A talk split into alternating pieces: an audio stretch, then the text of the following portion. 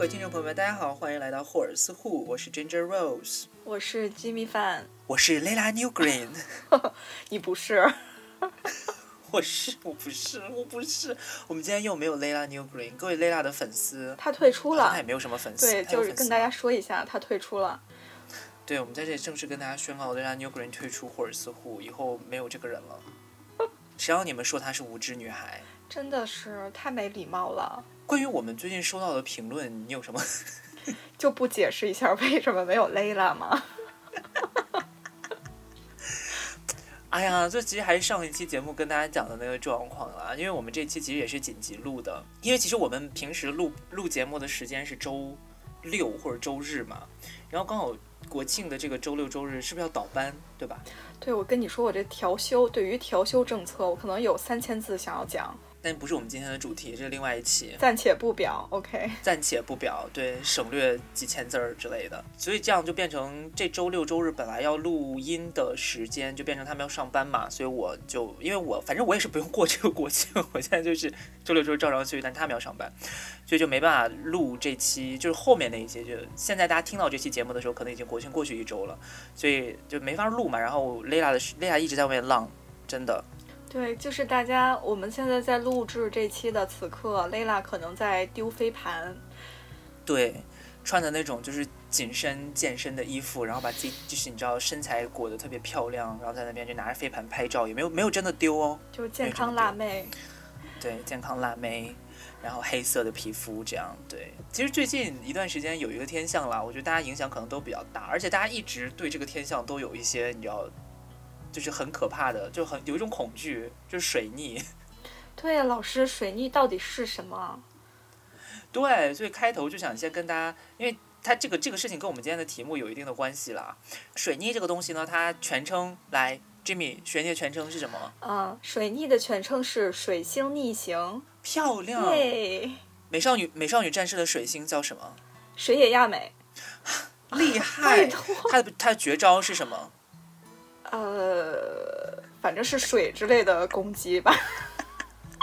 我也不知道哎，但我觉得他那个大绝招真的很弱。他不是他，他是智慧型的，他不是攻击型的。但你记不记得，就是最后他有一个绝招，就是他很厉害，放出来一个招，结果就是一堆泡泡在周围，让别人看不见而已。嗯，但是他也很有用啊，就是他是他智商三百，好像是。也也是没错。是他可以加入美国的那个秘密结社，也是有点远，有点远。对，anyway，对，没错，水逆呢就是叫水星逆行。那水星逆行是什么意思呢？就这个就得从占星学里面这个九大行星分别代表的意思说起了。其实刚才提到水也亚美，就是还真能连回来，哎，真的可以连回来，因为。水野亚美代表的是智慧嘛，然后大家去看水星的那个符号，它其实就是金星的符号加了两个，在头顶上面加了两个像天线一样的东西，这个天线其实就是收讯，然后以及智慧的象征。哦，可是金星的符号不是那个女性的，对对对对，呃，代表嘛，就是像一面小镜子一样，一个圆圈下面一个十字儿。是，它就在这个基础上面，然后再加上了一些你知道智慧的成分，所以。呃，水星它其实就代表智慧，代表沟通，因为它头上那两个小天线，大家其实就可以理解为就是接收信息，然后通信、通讯，然后最后可以扩展到交通这个上面。所以水星逆行的时候，就会有一种它会影响的我们这个社会的领域，可能更多的也是在交通设施，然后或者是不是还有通讯或者电子设备？对，通讯电子设备。那水星其实也代表我们沟通交流，就说话的这个这这个这个部分嘛，所以可能跟语言相关的呀，可能需要有语言，可能比如说会有那种口舌之争啊之类，在水逆的时候比较容易发生，或者比较容易有一些误解呀，然后。说话脾气不好啊 这种的，而现在我们大多数也都会接触到这些东西的可能是哈，因为你跟朋友之间的说话，比如说有一些口角什么的，你可能不会觉得那么严重，或不会那么觉得影响你的心情。但如果你在现在比如说服务业，然后稍微有人对你呃语气不太好的时候，你可能就会格外觉得不爽以及不开心。对吧？因为你会设想说他应该对你有一个对你知道就是好的态度，但可能对方也是因为水逆影响，所以情绪比较差，然后或者说话的时候比较没有办法控制，然后出来一些这些东西，所以大家可能会体现在主要水逆给大家带来的困难是体现在这些方面的。今年最近一次的水逆刚好呢，就是出现在九月十号到十月二号，其实时间还蛮长的。呃，水逆这件事情，根据它在不同的星座水逆，它所体现的这个口舌之争或者这种沟通交流上面的问题，它的体现的形式又不太一样。那今天我们不是讲星座，所以我就不具体去跟大家展开了。我们今天要聊的是什么呢？就是其实最近一段时间哈，因为上一期节目也跟大家说了嘛，就 Lila 跟 Jimmy 两位都遇到了一些，你知道，就是就是跟水逆相相似的问题。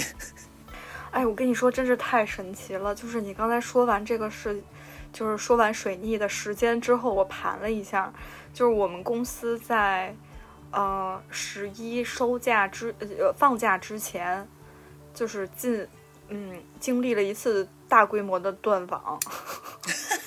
哎，我也是，而且我们那天我那天就是在公司上班的时候也断了一小会儿网，就最近真的是这样。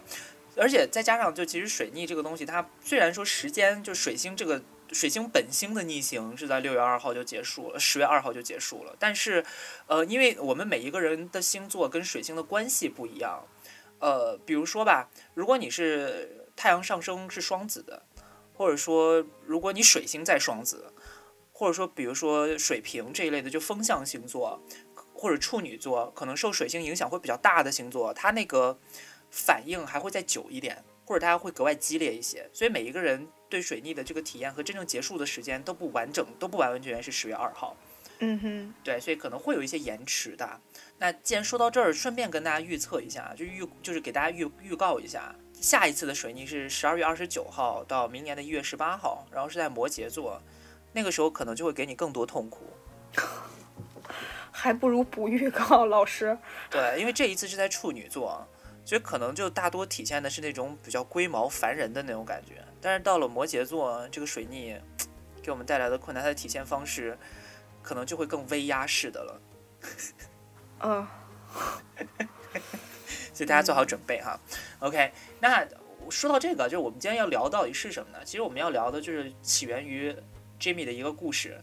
我们今天就是想跟大家聊一下，就是你知道交通工具上面遇到的那些让人心烦的事情。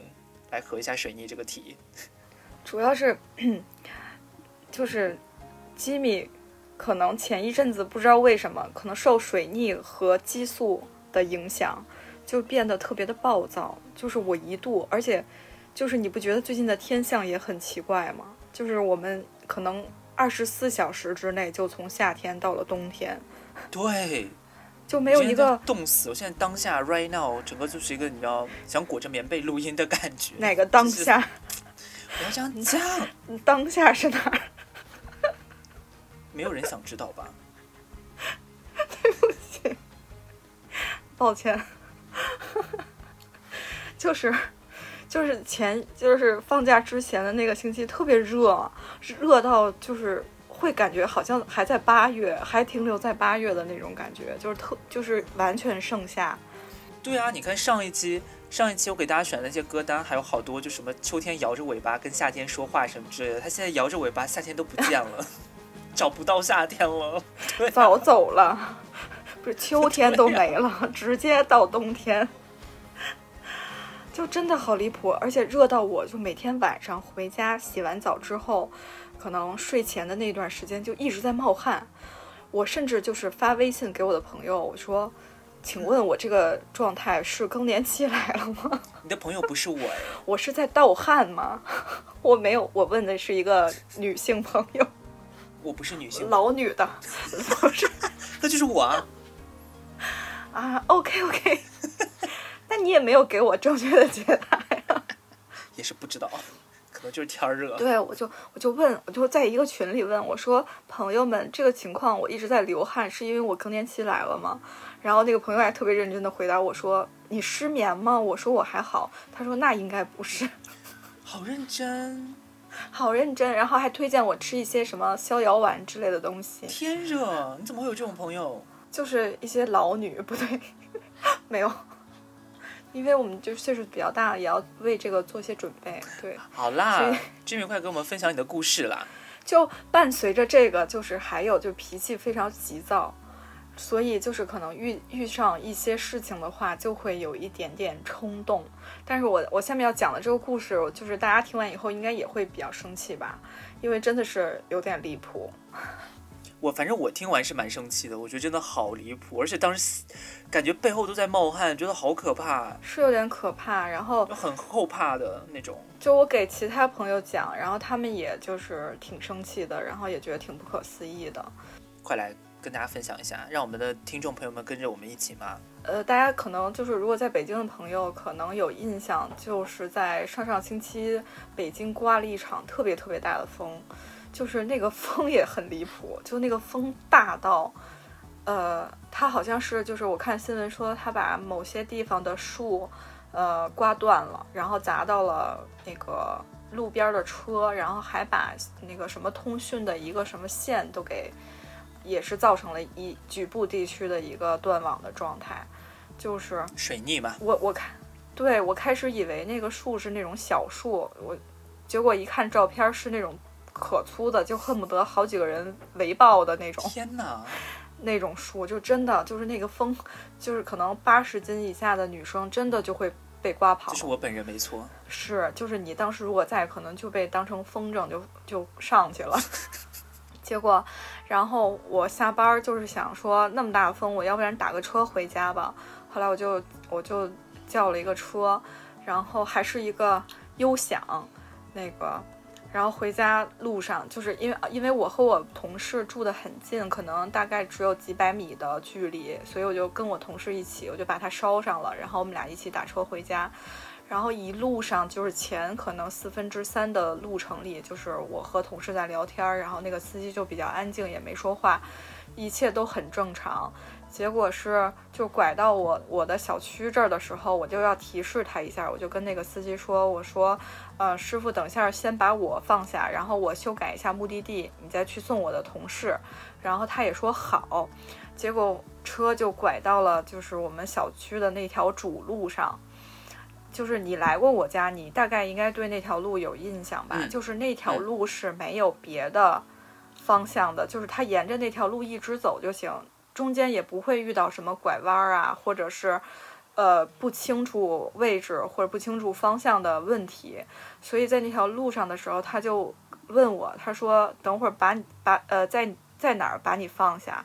后来我说：“那个等会儿快到了，我告诉你。”就是这句话惹怒了他，然后他当时就是有点生气，说：“我问你在哪儿下，你就告诉我，不就完了吗？”后来我说还没到，我说快到了，我再告诉你。结果他一下就不知道，就是触动了他哪哪哪根神经，或者是按下了什么开关，然后他就开始歇斯底里，就暴怒，然后他就把车停在了路上，然后就回过头来冲着我大声的喊：“天哪！”那时候你同事还在是吗？我同事在呀。然后他就说：“我问你，你就回答我，你怎么那么多事儿啊？”就这样子。天哪！对，然后更离谱的是，他说：“你现在给我下车。”他就要在那个路上轰我下去。后来我我当时也非常生气，我说：“我还没到地方呢，我为什么要下？”他说：“你给我下车。”他就一边指我，一边击打那个副驾驶头枕的位置的那个地方。天哪！对你这第二次听了还非常震撼，是不是？对呀，而且我觉得其实如果在当下那个场景里面。如果他让你下车，可能比他把门锁上要更安全一些，不觉得？可是我同事还在，而且那条路上……对，我就在想，你同事，你如果真的下车了，你同事在上面，他打算怎么办呢？对啊，然后我当时就是非常生气，而且那条路上就是那个位置是不能下车的，那是一个就是两边都有隔离带的地方。后来我说我不下，我没到地方呢，我我为什么要下？我就不下。我们两个就在那儿僵持了，可能有五分钟。但是因为影响到了后面的车，就因为那只是一条就是单行的一一个直的路嘛，所以后边车堵上了，他就一直在摁喇叭。然后后来我就觉得怕影响后面，我就跟那个司机说：“我说你就往前开，你先往前开好吗？”然后他就特别不情愿的就把车往前开了。二百米就是我要到的地方，嗯，所以我当时就想说他快到了，我说麻烦在这儿停一下，OK，我们两个沟通结束，不是很简单吗？我不用再跟他描述，你再往前开二百米，他到了之后，他再问我在哪儿停，我说在这儿停，不是很麻烦吗？就是他往前开到了我我们那个小区的门口，后来我说在这儿停车，他在这个过程中就一直在骂我，一直在骂你。对他就是嘴里一直在不干不净的说，我就是问你在哪儿下，你就明明白白告诉我不就完了吗？你他妈怎么那么多事儿，什么这那的，就这种。天呐，然后到了之后，我就问我同事，我说你现在跟我在这儿下好吗？然后我同事说好。结果我们俩就下车了，在下车的过程中，他还是那样子，就是，靠，嗯，把头扭过来，然后指着我骂。结果我就是下。就是关车门的时候，我也骂了他，就是我们 就一直在对骂，然后结果就非常大力的就把车门给关上了。结果就是关上门之后，我依然能听到他在车里骂人的声音，他可能骂了几句，然后他就扬扬长而去。然后当时我已经就是气到手抖，然后，哎，这司机是大概什么年龄，然后什么样子的一个形象啊？嗯，三十来岁吧，就一个挺年轻的一个男的，还挺年轻的，就平头，很正常，就看起来很正常的一个人。对，是很年轻。我甚至觉得他可能跟我差不多大，或者还没我大。十七，嗯，十七也是不能运营这个优享车型，可能咱们就是说十八岁咱们才能考驾照，好吗？然后，然后我当时我我估计可能。我都快顾不上我同事了，我就整个人变成了一个火球。就是我手机不是就是还是在那个滴滴的界面嘛，然后我就点了报警，我就点了那个报警键，因为滴滴它有一个界面里有一个报警键，然后点了之后是就是有客服接电话，然后我就把这个事情嗯描述给他了，然后描述给他之后，他说稍等一下会有那个公就是公安机关给你联系。然后这时候不是狂风大作嘛，然后我就跟我同事说，我说咱们先去旁边的那个便利店躲一下，然后我再给你叫一辆车，你再回去。然后他说好，然后我们俩就躲到那个便利店里，我就一边就是跟那个呃平台联系，一边等那个警察给我回电。然后其实特别快，可能几分钟之后他就把电话回给我了，然后就说什么情况，然后就大概描述了一下。然后他说需要我们出警吗？然后还问我说你们发生那个肢体接触了吗？我说没有。我说他只是，嗯看起来想要打我。对，就是他已经，你想他手都已经快指到我脸上了，就是我不确定，就是 他会不会还有什么过激的行为吗？就很恐怖。然后我就说，但是没有发生肢体冲突。我说现在他也开走了。我说你们不用出警了。我跟滴滴平台，我们俩交涉这个事儿吧。然后那个警察说好，我就是把电话挂了。然后这时候我就是一边儿一边儿给我同事打车，一边儿拉黑这个司机，一边儿在跟滴滴平台投诉。嗯，就是过程就有点儿混乱。然后我就用残存的理智把我的同事送走之后，我就开始就。你同事自己不能打车吗？因为当天也很奇怪，就是我同事说他的那个手机定位不了滴滴，不知道为什么，可能水逆。对，他因为就是我们回来路上，他还在跟我说，就是他下午出去办事儿的时候，就发现他的滴滴不好用了。然后就是他那个平台的投诉机制也很离谱，就是你你找不到一个真人的客服。你在找到真人客服之前，你需要跟 AI 先对话很久，就是他点到那个客服的时候，就是 AI 来回答你嘛，就是你遇到了什么问题，你想要投诉什么事情，然后这个时候我就给那个平台上先写了一篇作文，然后就发了大概几百字过去。然后他还给我回复说啊，你你你们什么具体的是有什么冲突吗？还是什么？反正就很机械的那种问题。嗯嗯嗯。嗯，然后就问是哪个订单啊什么之类的。后来我就执意我说我要人工客服，我需要人工客服。然后过了一会儿，就有一个电话打过来，就说啊，是您想反映什么事情吗？我说就是把刚才那个事情重复了一下。结果他说：“那你介意我们去核实一下你说的是否真实吗？因为车里不对，不是他们现在都有一些那个录音录像设备，就是监控的东西嘛。对，而且我觉得就是很离谱，那个司机应该也知道车里会有这些东西，他为什么还能这么光明正大的骂我呀？就就是他可能也是出离愤怒了，但是我都不知道愤怒的点 在哪儿。对，后来我说可以。”我说你可以去调监控，完全没有问题，但是你调完之后你要给我一些答复。嗯，然后他说好，说晚点儿我们可能会有工作人员再回复你。我说行，结果就回家了。大概过了一个多小时，然后就是电话打回来，然后对方说他们去进行了核实，呃，您表达的内容是真实的，同时我们的司机可能有违规操作的地方，那么就是下面就是一些理赔的措施，就嗯是啊、呃我们会对司机进行一些惩罚，同时把您这一程的车费退退还给您。嗯我说，首先，我觉得就是这一程的车费退给我，我不是说特别满意，因为我觉得我受到的伤害不止这一程的车费，嗯就是我没有理由去支付这一笔费用，同时我可能精神上还受到了一些损损害、伤害。嗯对，另外就是我想知道你们对这个司机要进行怎么样的惩罚？嗯对，是吊销他的执照，还是停职，还是罚款什么的？我需要知道一下。这个时候，滴滴平台那边就回复我说，嗯、这个属于隐私问题，我们不能透露。这可是这也是你的隐私啊，你就在这个隐私里面哎。首先，我没有想知道那个滴滴司机具体的人的信息，对不对？对啊我只是，想知道他们的处理方式。他们给我的回答就是，这是我们的隐私问题，我们不能透露。荒谬离谱。然后还说那个，嗯、我们把这一程的车费退还给您，就是我们最大的，呃，尽我们最大能力的补偿了。这叫最大哎，最大能力的补偿就是一程的车费是三十块钱，四十六，因为我打的是优享。那也没有很多啊，我以为有多少呢。可是我说我为什么选择更贵的优享，就是因为我觉得我们我被骂了二百米就值四十六块钱。对我们女生在八点之后，天黑下来之后打车，我可能需要一个更安全的空间。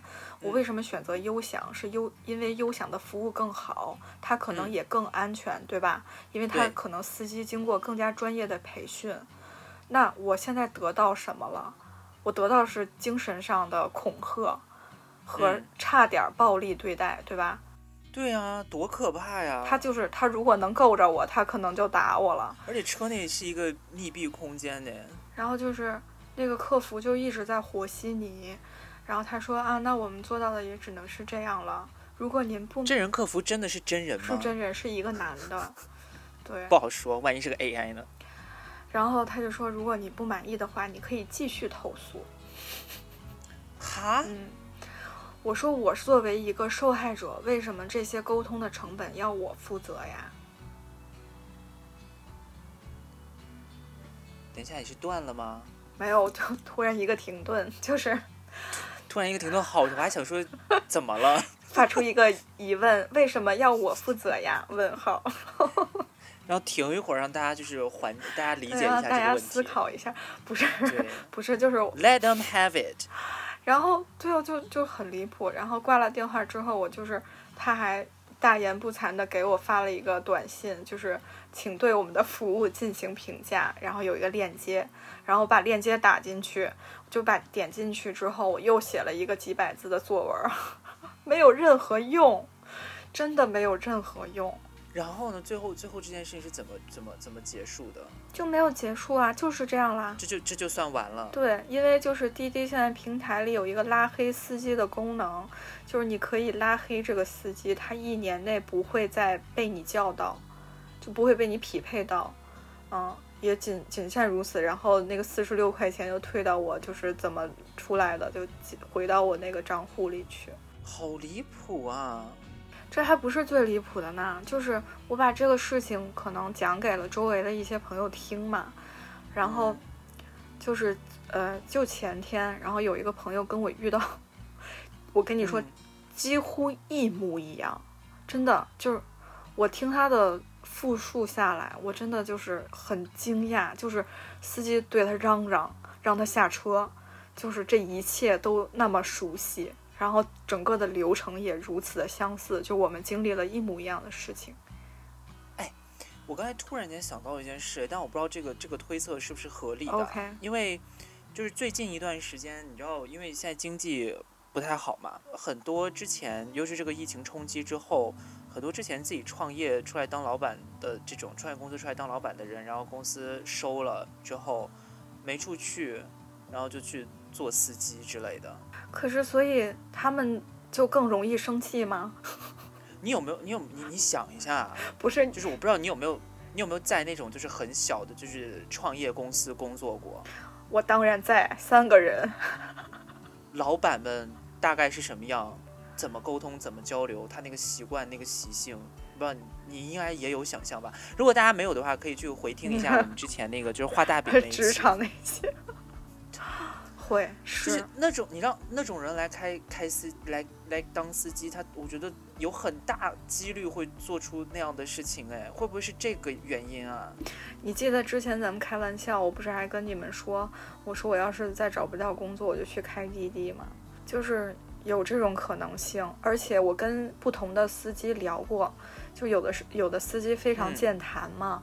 然后他就会说，最近因为经济下行，所以就是他们每天被派到的单和挣到的钱都相应的大幅减少，这可能也是他们焦虑的原因吧。也有可能，哎呀，我觉得，嗯，但是再怎么说也不能，也不能突然就骂人吧。这个，对对对，就是就是我们在尝试理解暴力，但我们没有在合理化这个暴力，我们只是在理解它，就是为什么会发生这样的事情。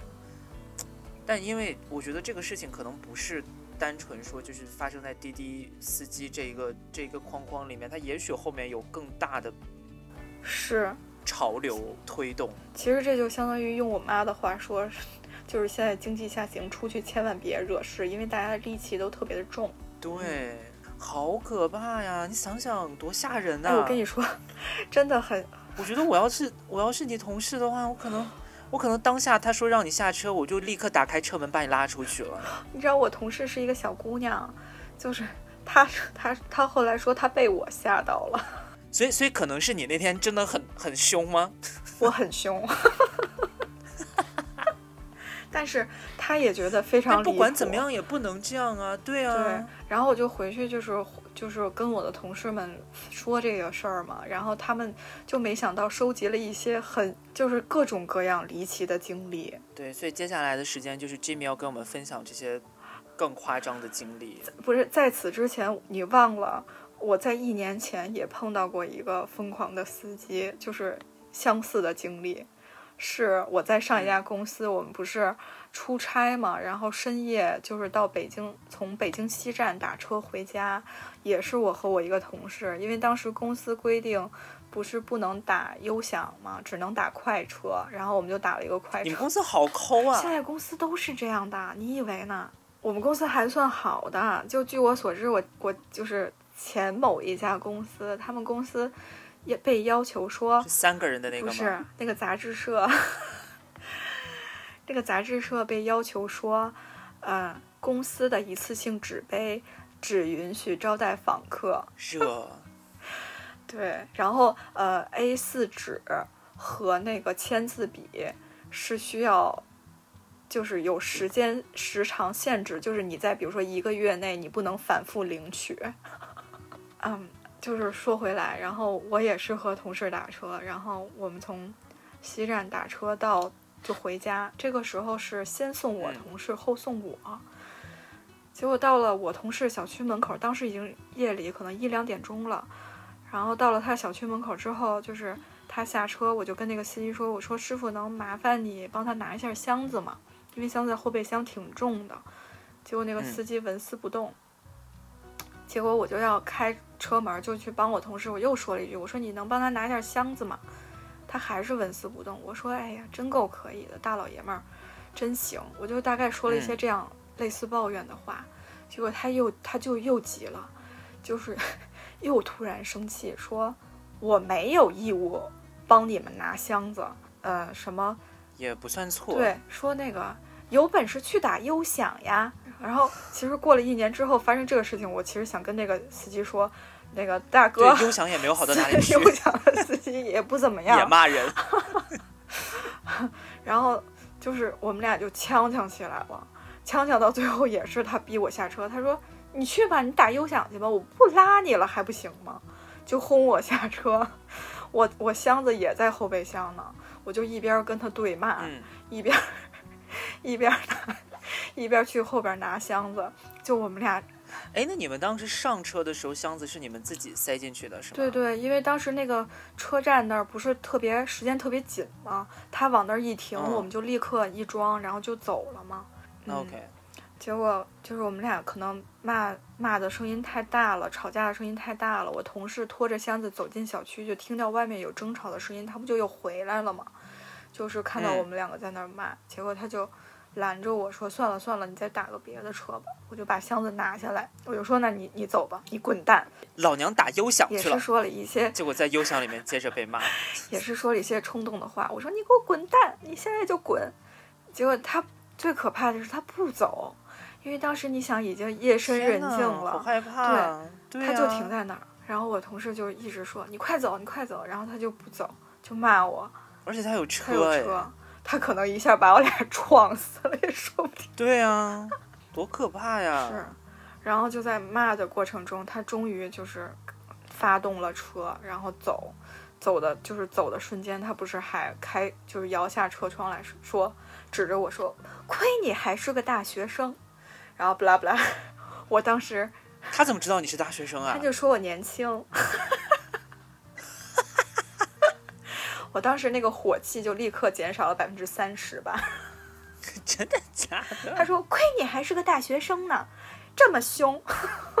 这好好笑啊！这个结局，”就一边骂骂咧咧的走了，然后我又打了个车回家。还一边抚慰了一下你的心灵。对，然后就是我这两次事情都被同事围观了嘛，然后同事给我的嗯评价是，呃，真看不出来，你平时看起来脾气这么好的一个人，生起气来怎么那么可怕？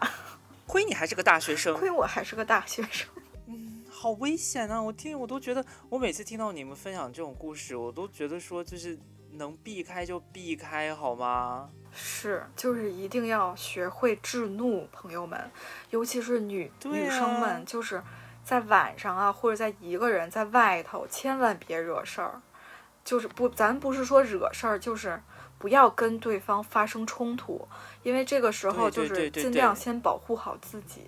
是，就我也觉得，我真的非常劝大家，就有时候我们之前在节目里面也跟大家说什么愤怒很重要啊，然后要发声啊，要反抗啊，但是保命的前提下，就是我觉得在那个背景底下，如果发生那样的事情，就像 Jimmy 刚才讲的那个，他如果都敲后，他都敲旁边的那个副驾的位置，然后让你下车了，应该我我应该会当下下车，我才不管外面能不能下呢，多可怕呀！可是你说，他就这么让我下车了，我这口气肯定过不去呀。我当时真的是愤怒大于恐惧，但是后面想一想，确实是挺可怕的。就是你听我后面，对呀、就是你听我后面讲，真的是特别离谱。就是就是在前前天吧，我跟朋友出去吃饭，我就把这件事情告诉他们嘛，我就给他们讲，嗯结果是两个姐姐，然后其中一个姐姐就给我讲了一个故事，她说你下次可千万别虎了。她说我给你讲个事儿，她说就是以以前她在电视台工作，然后他们两个领导就是中年男的，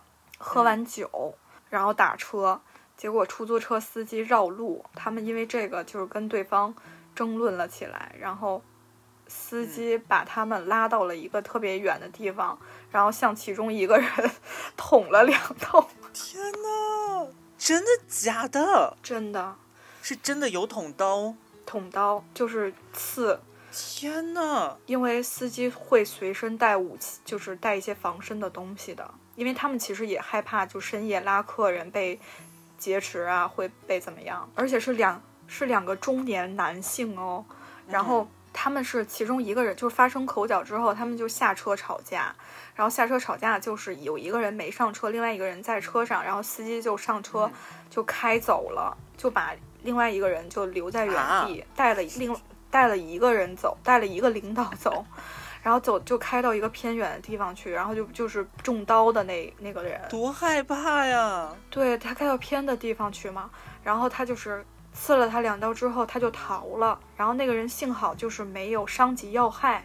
只是流了很多血。然后他在这个过程中又是深夜嘛，他可能过了得有个挺长时间，然后他向路人求助的时候，路人非常害怕。你想，一个浑身是血的人、冲着你说怎么怎么样，然后他就把就是挂在脖子上电视台的工作证亮出来说：“我是电视台的编导，请你帮我报警。他手上已经没有就是手机什么之类的，什么都没有了”。是，天哪！然后这个时候就是这个姐姐讲完这个故事之后，另外一个姐姐说，她和她老公在三环上，就是嗯也是打了一个出租车，然后因为就是开那种斗气车，嗯就是不是哦，不是，是她跟她老公开着车和一个出租车开斗气车，然后就互嗯相别停对方，最后那个、嗯那个司机拿出一把改锥来，就是 冲向她老公，然后她老公因为就是 捉住了对方的手给晃掉了。哇，那老公反应也很快哎。因为男的嘛，就毕竟力气比较大，而且可能他的那个当时的那个冲击力没有那么强，只是可能吓唬一下或怎么样。但是 我听完这些之后，我甚至有一种劫后余生的感觉。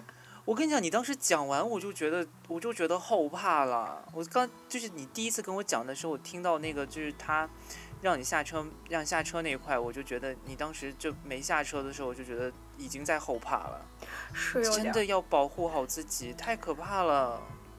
所以 就是现在好乱，嗯，大家还是怎么说，能能不发火就别跟人产生冲突吧。嗯怎么说呢？我觉得，我觉得这个事情你要单纯的从理论上讲论对错的话，那肯定是司机的错呀，这个没什么可说的呀。而且你不觉得滴滴的处理也很糟糕？滴滴处理非常糟糕，我觉得他们就是店大欺客，就是我不害怕你投诉，但是我可能先保护的是我的平台上的这些司机。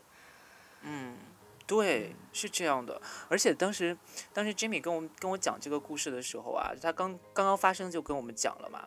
然后 Jimmy 其实特别愤怒，一直很生气，然后报完警之后又不知道要怎么样，就是来你要疏解自己的这口怒气，所以。呃，又想说是要曝光什么之类的，然后我就想说，我们自己就有播客啊，我都忘记我们有一个发声的出口了。所以才有了这期节目。我而且听完感觉好像这种事情不是一个不是一件小概率的事情哎，也不是也不能说不是一件小概率的事情，只能说它没有我们想象的那么那么罕见。见哦，对，机长快！机长，我真的还收集了一些周围同事的那个经历，也挺有意思的。就是我之所以用有意思来表达，就是它其实不构成，它不是一些真正的就是伤害，或者像我们遇到这些离谱的那种让人生气的事儿。但是，就是你听完也觉得挺那什么的，就是都是女生啊，都是女生前提，女生打车的时候发遇到的事情真的也不少。就是一个女生跟我说，她有一次也是加班到深夜打车回家，碰到那个司机在用那个车车里的那个音响放有声书，嗯，但是那个有声书的内容有一点点露骨。天哪，对你说，就是当时他有点害怕，但是他也不敢说什么，他就祈祷着我快到目的地，我赶紧下车，因为对方其实也没有做什么事情，只是他听的那个内容会让人觉得有点不舒服。嗯，你说这怎么？这你也不能可能，司机大哥开一天车了很累，他想通过用这种方式来让自己是吧轻松一下，跟他聊一下，聊一下关于内容的事情。好可怕！你说他就是，他说他就是内容有些黄色，你怎么聊你就觉得很害怕。对，就是大家还是会对这个有一些恐惧，可以理解。嗯，然后还有一个同事，他打车就是那个司机，嗯，就因为现在平台也是会对乘客有一些保护嘛，就不用真实的手机号，或者是，呃，就是是会抹掉一些什么个人信息。但是那个司机，嗯就是他打车那司机说：“你是住这儿吗？”就问他：“你住这儿吗？”那个，嗯、如果你需要的话，我可以每天来接送你。就是咱俩可以单加微信，然后你如果需要的话，我可以每天来接送你，就这样子。因为那个女生，就是我不想说她的是不是因为她的样貌或者什么，就确实是很漂亮的姑娘。嗯嗯嗯。嗯，但这种事情，我觉得应该会非常普遍。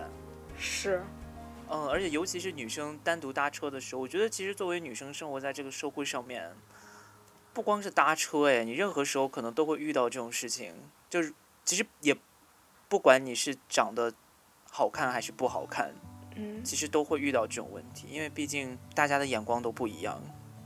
是没办法。其实怎么说，北京还是一个就是治安程度比较好的城市了。嗯嗯嗯，嗯对呀、但为什么我在我当时在北京的那段时间，包括我之后就疫情之前，我其实也没有发现有这么多这么夸张，就是我我自己至少没有经历过这样的事情，我跟你们也没有经历过非常夸张的这种具有攻击性的乘车经验。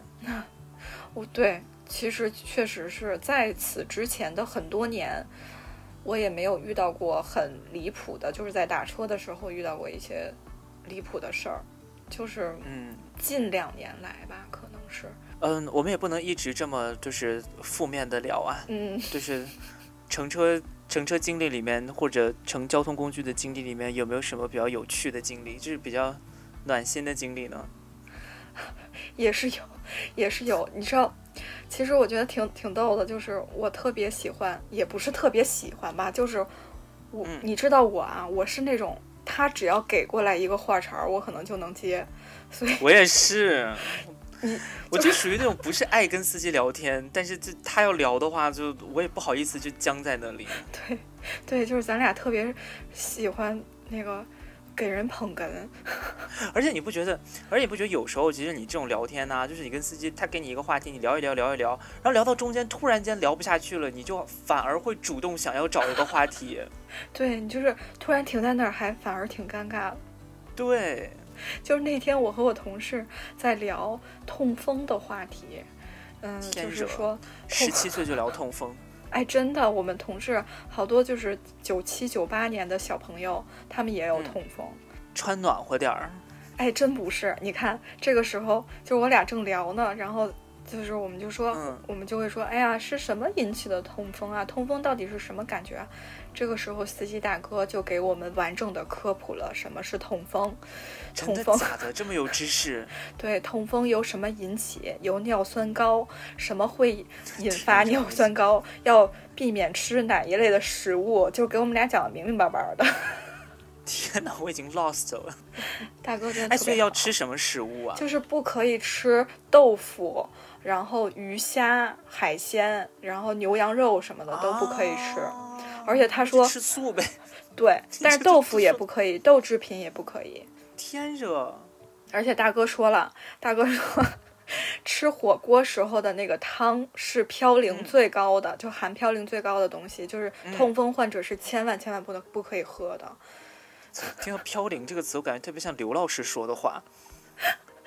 By the way，刘老师是我们一直预约要来上我们节目，但一直没上的一个人。大家可能今后会听到他的声音。对，刘老师也是一个妙人，然后会有一些也也是有一些玄学的身份在那里。嗯哼。但你不，现在社会其实乘车出行什么的，又是我们真的没有办法避免的一件事情。嗯，就是我想问一下 Ginger，就是你在日本，你有没有感觉到，嗯，因为就是在日本，大部分就是大家乘坐的是公共交通嘛，对，但是，呃，你有没有感觉到一些，就是因为我们，呃，在日本观察到的，就是人和人之间可能会，呃，刻意的保持一些社交距离，是吧？是的，是的哦。所以你们在乘坐交通工具的时候，也没有，呃，不会碰到一些就是特别奇怪的人或者事儿吧？因为其实但呃说到这个啊，其实日本公共交通上面的那个痴汉现象是非常严重的。嗯，他就是会偷拍女生的裙底之类的吧。嗯，就是偷拍，然后摸什么之类的，就是对，就是这个这个这个问题是日本的老问题了，就大概从第二波女性主义开始，就大家一直在，呃，针对这个问题做一些讨论或者做一些抗争。最近几年，日本确实也开始，呃，设置那个所谓的女性专用车厢嘛。嗯但是从我在那个大学课堂里面上课的状况来看的话，几乎我每一堂课，在第一堂课的时候跟大家介绍完基本的性别概念之后，我问大家有没有什么问题，大家基本上都会提说，呃，你你觉得就是女性专用车厢的意义是什么？就因为大家可能首先大家的前提是觉得没有那么多痴汉，嗯，然后再来大家的前提就是女性专用车厢，明明高峰期的时候别的车厢那么多人，女性车厢完全没有人，这是对公共设施的不有效的利用。然后就大家都觉得就很反对这件事情。其实不管男生女生，我都有就是接收到这样的反馈过。但是我觉得这个这个问题本身哈、就要提到这个的话，我觉得呃，就尤其像日本这种社会里面，其实它这个嗯、之前的痴汉现象，其实发发生最高峰的时期，也就是在高峰期，因为人会挤很满，哦，我以为对吧？对不起，我理解成你废话文学。痴汉现象发生的高峰期是在高峰期，是在交通高峰期。对不起。对啊，所以他就是，他就必然会，就是因为那个人跟人关系本来就很近嘛，距离本来就很近，所以一定会发生这样的事情。对，然后而且还还因为这个，还有很多就是你知道，呃，被误判的，对，就是我想问的就是这个。你说车里这么挤，你真的很难界定他是故意摸你，还是两人靠太近，不小心碰到。对，因为之前日本就有一个纪录片是专门讲这个痴汉冤罪的，就是有一个男的他被冤枉说是痴汉，然后后来进入了很多法律程序什么的，然后他就为了要证明自己没有做这件事儿，但那个纪录片它并没有完完全全从男性的视角去拍，它拍的视角还挺好的，所以如果大家感兴趣的话，也可以去搜来看看，叫即便这样我也没有做。那这个我们可以在国内看到吗？哎，我也不太清楚哎，我等一下找一下，如果有的话，应该会放在我们的 show notes 里面，大家可以去去跟进一下。对，所以其实女性专用，这是其实跟我们上节课讲，就上节课，哦，真的，我刚才想说，就是这个跟我们上一个话题形成了一个联联动。对，其实跟我们上一期之前那几期里面有一期讲的那个女性空间的话题是一样的，就是这个女性空间它的存在，首先它是一个非常实践性的存在，就是这个东西它是解决现实问题的东西，你没有必要把它想得非常的那什么，就是它在现实是社会当中是有一定意义的，就这个得承认它。但设立这个女性专用车厢的这个意图本身，它中间确实又蕴含着一些异性恋跟顺性别的规范在里面。就你比如说，女的跟女的就不会有问题吗？哦，是这样的，因为之前大家不是有过讨论嘛，说为什么没有就是比如说有女司机来驾驶的女性专用的滴滴，那大家就会引发讨论说，那女性难道就不会对女性产生一些伤害吗？或者 女司机本身她不会受到一些安全上的危险或者是什么？对对对，嗯，因为你想，很多时候，很多时候就是我们想的，在这种密闭空间里面发生的暴力，其实它并不完全是性暴力，是，你懂吗？就是暴力有很多种形态，有很多种不同的类型。就是你如果单纯只是为了禁止性暴力，然后做这样一个空间的话，其实我觉得它不是非常的有效。但是日本是因为痴汉问题真的太严重了，而这个痴汉问题它就是异性恋男性引发的。那我能再问一下，就是为什么这个事情这么严重吗？嗯，就是难道是比如说东亚国家的性压抑导致的？这个应该跟日本社会的状况有关，具体我也没有太了解这件事儿哎，因为那一段是那个那个阶段的性别理论，包括日本的那一段时间，它确实有很多讨论，也有很多积累，嗯。但这个恕我自己才疏学浅，不是我的专业，我也没有真的去研究过，所以今后如果有机会的话，也许可以请一些就是对这方面比较了解的嘉宾来跟我们聊一下这件事儿。嗯。但说到就是自己的亲身经历，我确实也经历过一次，哦，我好像记得你给我们讲，过但是对，是从一个白人男性，啊，就是那一次他是那那那一次其实不算是一个非常高峰的电车，就那个电车里面人，嗯，算是中等拥挤吧。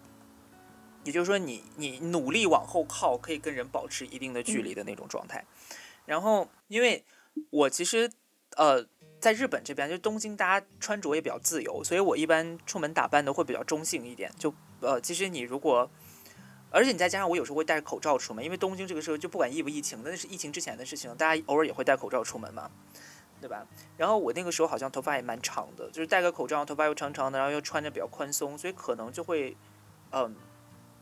看起来比较像一个女生吧，然后或者我觉得那个人，就是那个白人，他感觉好像也不一定是一个直男哦，嗯就他可能就是看到我可能是你知道要么是 trans，要么是 non-binary 之类的，他可能从外表上也能看出来。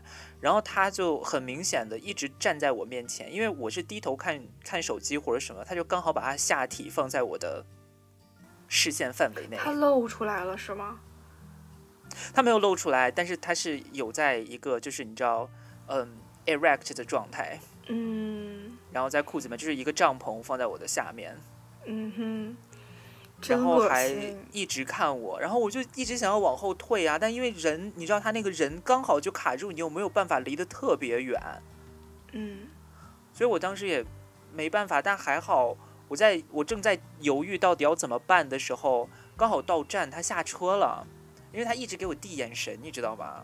嗯我就觉得说他是不是意思在邀请我下车？因为你知道这个东西其实你很难去判断他到底真的是性骚扰，还是我们理解的那种，因为毕竟同性恋社群或者性少数社群里面其实一直存在这种就是互相给暗号，然后去约会的这种习惯。那这个暗号就是也不太容易识别出来吧？容易吗？呃，其实如果你在社群里面待得久的话，是能识别出来的啊。就是你跟那个人对到眼神之后，你大概就能知道他是什么意思啊。但这个就很像那种，怎么讲？嗯，他下车之后，我才反应过来，我觉得也许可能不是性骚扰，可能只是他想要约炮。嗯哼，因为你像我们又不就是性少数人群，不像异性恋者，他可以假定你一定是个异性恋，对吧？然后嗯我要什么，我可以给你，我甚至可以直接给你要电话或者什么的。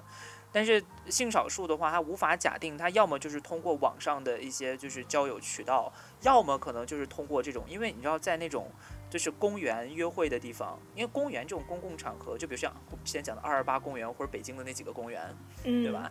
大家在里面肯定都是，就是大家都在里面，就不一定是大家都是同性恋，所以就会有一些这种你知道小的信号，就是不管是直白或者不直白的这种，因为他自己可能也害怕，就如果不嗯是的话，他可能有，就比如说如果我是个大直男的话，万一不开心，可能还会打他或者什么的，嗯，所以他可能自己也害怕，所以他可能就会呃稍微。给你一点暗号，然后立刻就离开，所以他可能当下，我觉得他可能本来也没打算在那一站下车，他明明显下车的状况是比较匆忙的。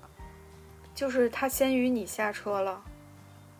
对他以为我应该会跟他出去，哦，对，就是应该就是这种嗯暗号的传递，你知道吗？所以就是其实我们的状况可能跟异性恋的状况还不太一样，就是这个更难判断。所以这个其实也提出一个问题，就是本来跟性相关的犯罪取证就很困难，嗯然后再加上性这件事情本身，它就是有的时候性愉悦就是来自于这种半推半就。就是那些什么霸总文学里，对，但是你又不能嗯否认这个性愉悦的存在，你懂吧？虽然我们说就是，呃，有的时候这种是一个偏执的幻想，这是没错的。就不管是男生女生会拥有这种所谓的强奸幻想，这个是不对的。但是，是，但是另一方面，它确实，如果我们这个东西是在双方同意的前提下，且是在安全的前提下做的话，我觉得是可以作为一种性行为的愉悦的方式的。是，对吧？而且很多时候大家也会发现，就是性骚扰案件，它在呃曝光的时候或者发生的时候，这个真的无法。其实我个人觉得啊，我的观点是觉得，我觉得法律是一个需要非常清晰证据的东西，但这个清晰证据的东西，你无法判断性骚扰里面的那些很复杂的关系。那些是不是需要靠道德的约束？但是道德约束，其实你就是你无法判断。你懂？比如说，比如说我们在呃做的过程当中出现了一些，就是可能我们之前没说好，但中途你想要这么做，可是已经到了中间了，那我也不好拒绝。那你说这种算是？对，对吧，所以这种真的无法判断。而且你到时候再去取证的时候，也许那个男的确实觉得你是同意的，对，这个是一个很大的问题。对，当下你也确实在那个背景底下觉得说，OK，我我没办法，我现在只能答应他。你也确实口头或者眼神给了他答应的那种暗号，也不一定，或者他误解你的暗号、都有可能。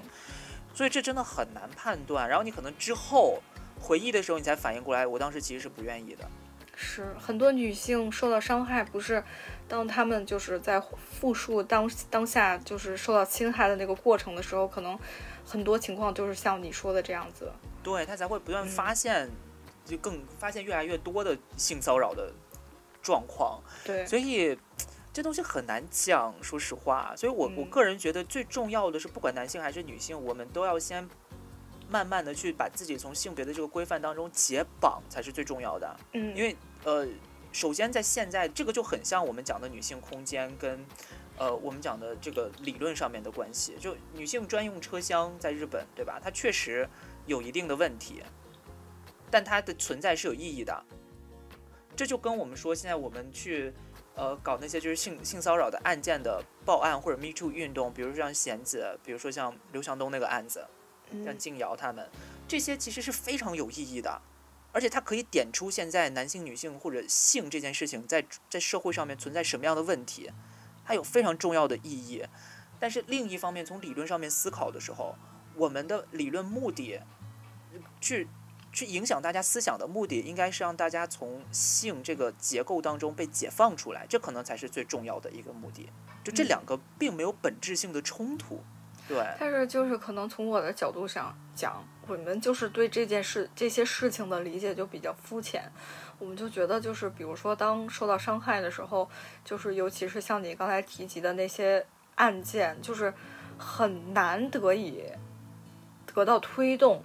就是这个，其实是我们可能只是说，我们只是现在做到了，呃，这件事情令一些女性觉醒。或者我们我们终于懂得了如何去维护我们自己的、捍卫我们自己的权益和安全上这些东西，但是我们不知道，就是具体它是它该怎么保护我们。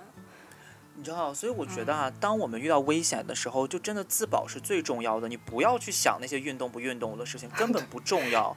而这个这个事情怎么说呢？就是我们现在。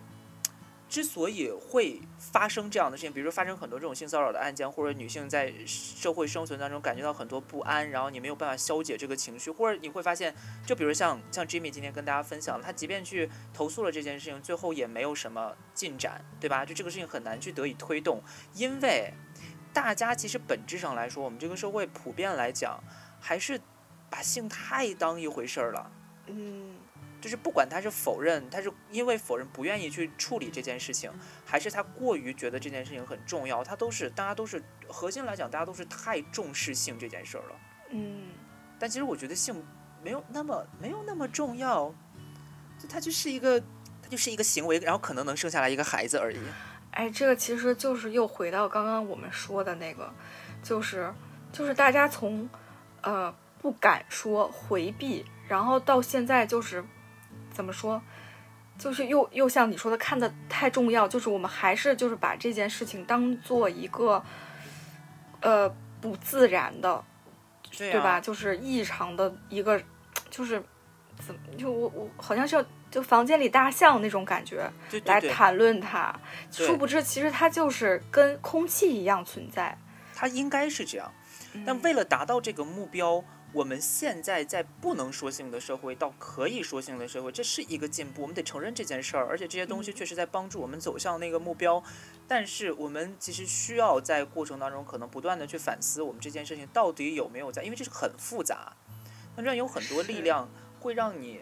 因为这件事，因为你为了一个就是可能反抗，然后反而有时候可能会加固一些你反抗的东西本身。对，就像就像是我们为什么会把话题又引向了性别这件事情，其实也是我们就是之前也有一些思考，包括我自己，我会想，就是如果我遇到的这些事情，如果我是一个五大三粗的男性，那他可能对我的态度就会不一样。我会就是往这个角度来想问题，尤其是我碰到过类似的事情，就像是我们小区很离谱，就是我们进来的时候，就是进小区的时候，不是也要扫码什么这这个那个嘛？但是那个东西我觉得就是非必要，因为我回家，如果我再给你展示我的什么健康宝的状态，我的核酸什么的，那我出来是为了什么？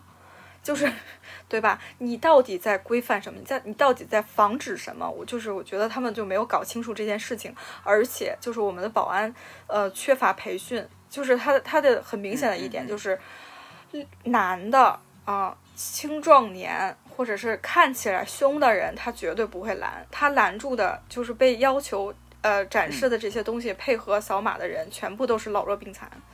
这是我观察一段时间得到的这个结论，所以我就才我才想起来，就是说我们为什么又把这件事情就又聊到了就是性别这个事情上。我觉得我们今天这期节目应该时间也差不多了。咱们两个也是也是能聊。我们其实还可以聊三个小时。我们看来好像没有 Layla，我们也没关系吗？对，Layla 退出吧。真的是，哎，那既然都说到这儿了，那我们是不是口播一下？我现在懒得拿口播了，我们直接跟大家说那个什么吧。直接说关键词吧。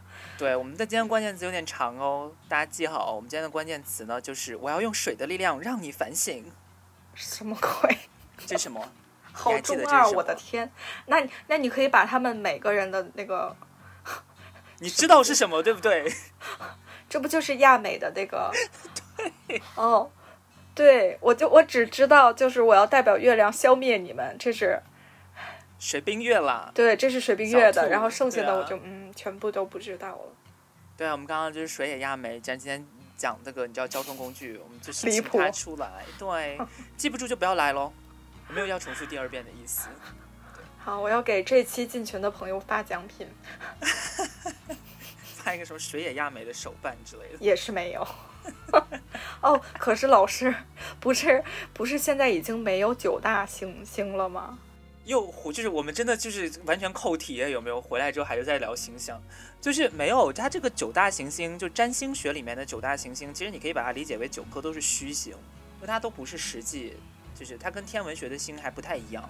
嗯嗯，就是你像我们说的，现在最近一段时间天就天文学上面来讲，一直来说，按道理来讲，应该一直都有十三个黄道星座。OK，就是蛇夫座一直有一段是在这个黄道上的。这并不是最近几年才出现的，就之前大家一直在传谣言说蛇夫座加入了十二星座，其实不是，蛇夫座一直都在那儿。嗯，那因为因为它一直都在那儿，而且古代占星学也确确实看到蛇夫座有一部分在那儿，但因为它那个部分太小了，所以我们就把这个天空占星学就把这个天空自然而然就画成了十二个星座，就是让它感觉更规整一些。然后这九大行星其实也是不断在发展过程当中大家加进来的，它代表一个意义的。一个东西，你可以理解为它其实就是一种虚的能量，它没有一个实体。所以至于现在到底有几大行星、九大行星什么的，其实不重要。而且从天文学的角度来说，太阳系的第九大行星理论上是存在的。嗯，只不过它是不是冥王星这件事儿，现在大家在讨论。OK。对，就是这个很复杂，就因为冥王星后面还有一个柯伊伯带，那个小行星带里面有没有藏一些比冥王星更大的行星，我们也不知道。OK，越来越越来越听不懂了。那我们今天就这样吧。对，所以就是对，不要 care，就是占星学的九大行星是对的，就这个意思。好，如果大家感兴趣，就是可以就是给我们留言，可能未来真真老师还会给你们专门的系统性的再讲一些。看占星课，我们可能得找露露老师来。那就收费吧。Anyway，对。所以呢，就大家如果有什么就是自己在交通工具上面遇到的这些就是呃经历，不管是好的还是坏的，如果大家想要分享的话，也可以在呃评论区告诉我们。嗯，今后如果有机会的话，我们也许可以在在节目当中跟大家一起讨论一下那些经历。如果有什么问题的话，也欢迎大家提问。那我们今天节目就到这边啦，谢谢大家的收听。我是 Ginger Rose，我是 Jimmy Fan，我是 Lela New Green，拜 拜拜。